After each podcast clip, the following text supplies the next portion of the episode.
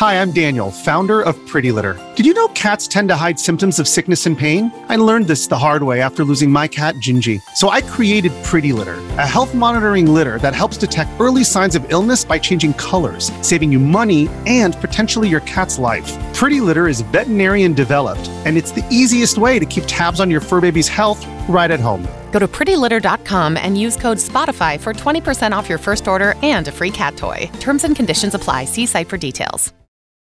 This episode is brought to you by Reese's Peanut Butter Cups. In breaking news, leading scientists worldwide are conducting experiments to determine if Reese's Peanut Butter Cups are the perfect combination of peanut butter and chocolate. However, it appears the study was inconclusive, as the scientists couldn't help but eat all the Reese's.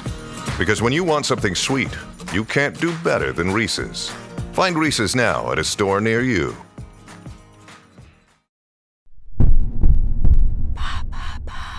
Quels sont les jeux de société préférés des Français?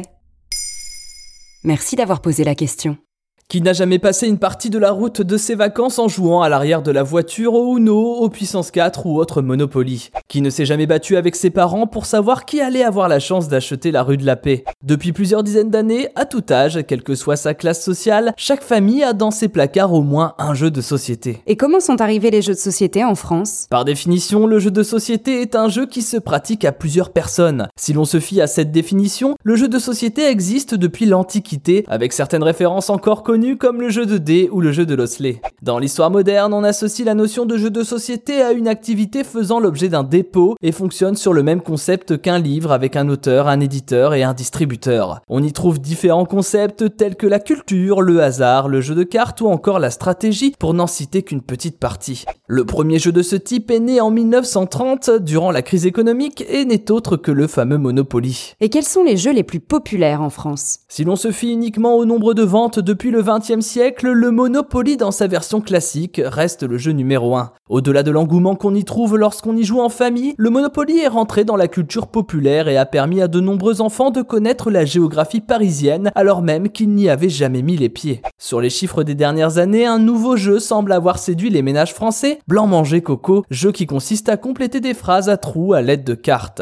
Cela montre l'évolution de la notion de jeu pour la société, puisque c'est un jeu pour adultes qui apparaît en tête des ventes, signe que la notion de loisir n'est plus l'apanage des enfants.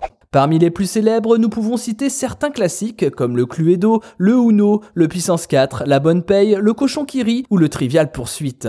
De nouveaux titres sont également apparus récemment, tels que Les Mystères de Pékin ou encore Dixit, sans compter les classiques Jeux de mallette, Les Dames, Les Petits Chevaux ou encore le Backgammon. Vous pourriez chacun avoir une liste différente dans la mesure où rien qu'en France, plus de 200 nouveaux jeux sortent chaque année. Et comment évolue l'industrie du jeu de société? Avec le succès des jeux vidéo et la démocratisation du téléphone portable, les jeux de société font face à une sérieuse concurrence. Deux alternatives ont d'ores et déjà été trouvées par les éditeurs. D'abord les extensions, à titre d'exemple le Monopoly a conservé un volume de vente important grâce aux collectionneurs désireux de posséder plusieurs versions du fameux plateau, aujourd'hui dérivé à toutes les sauces. Le Monopoly Pokémon, Casa des Papel, Game of Thrones, sans compter la version spéciale tricheur. Dans un autre domaine, le Trivial Poursuite propose des extensions infinies de son jeu, avec des questions liées à des domaines particuliers tels que le cinéma, la cuisine ou le sport. En plus du format plateau, les éditeurs ont contourné l'obstacle de la modernisation en proposant des versions numériques de la plupart des jeux. Le Monopoly a été téléchargé plus de 3 millions de fois depuis sa sortie.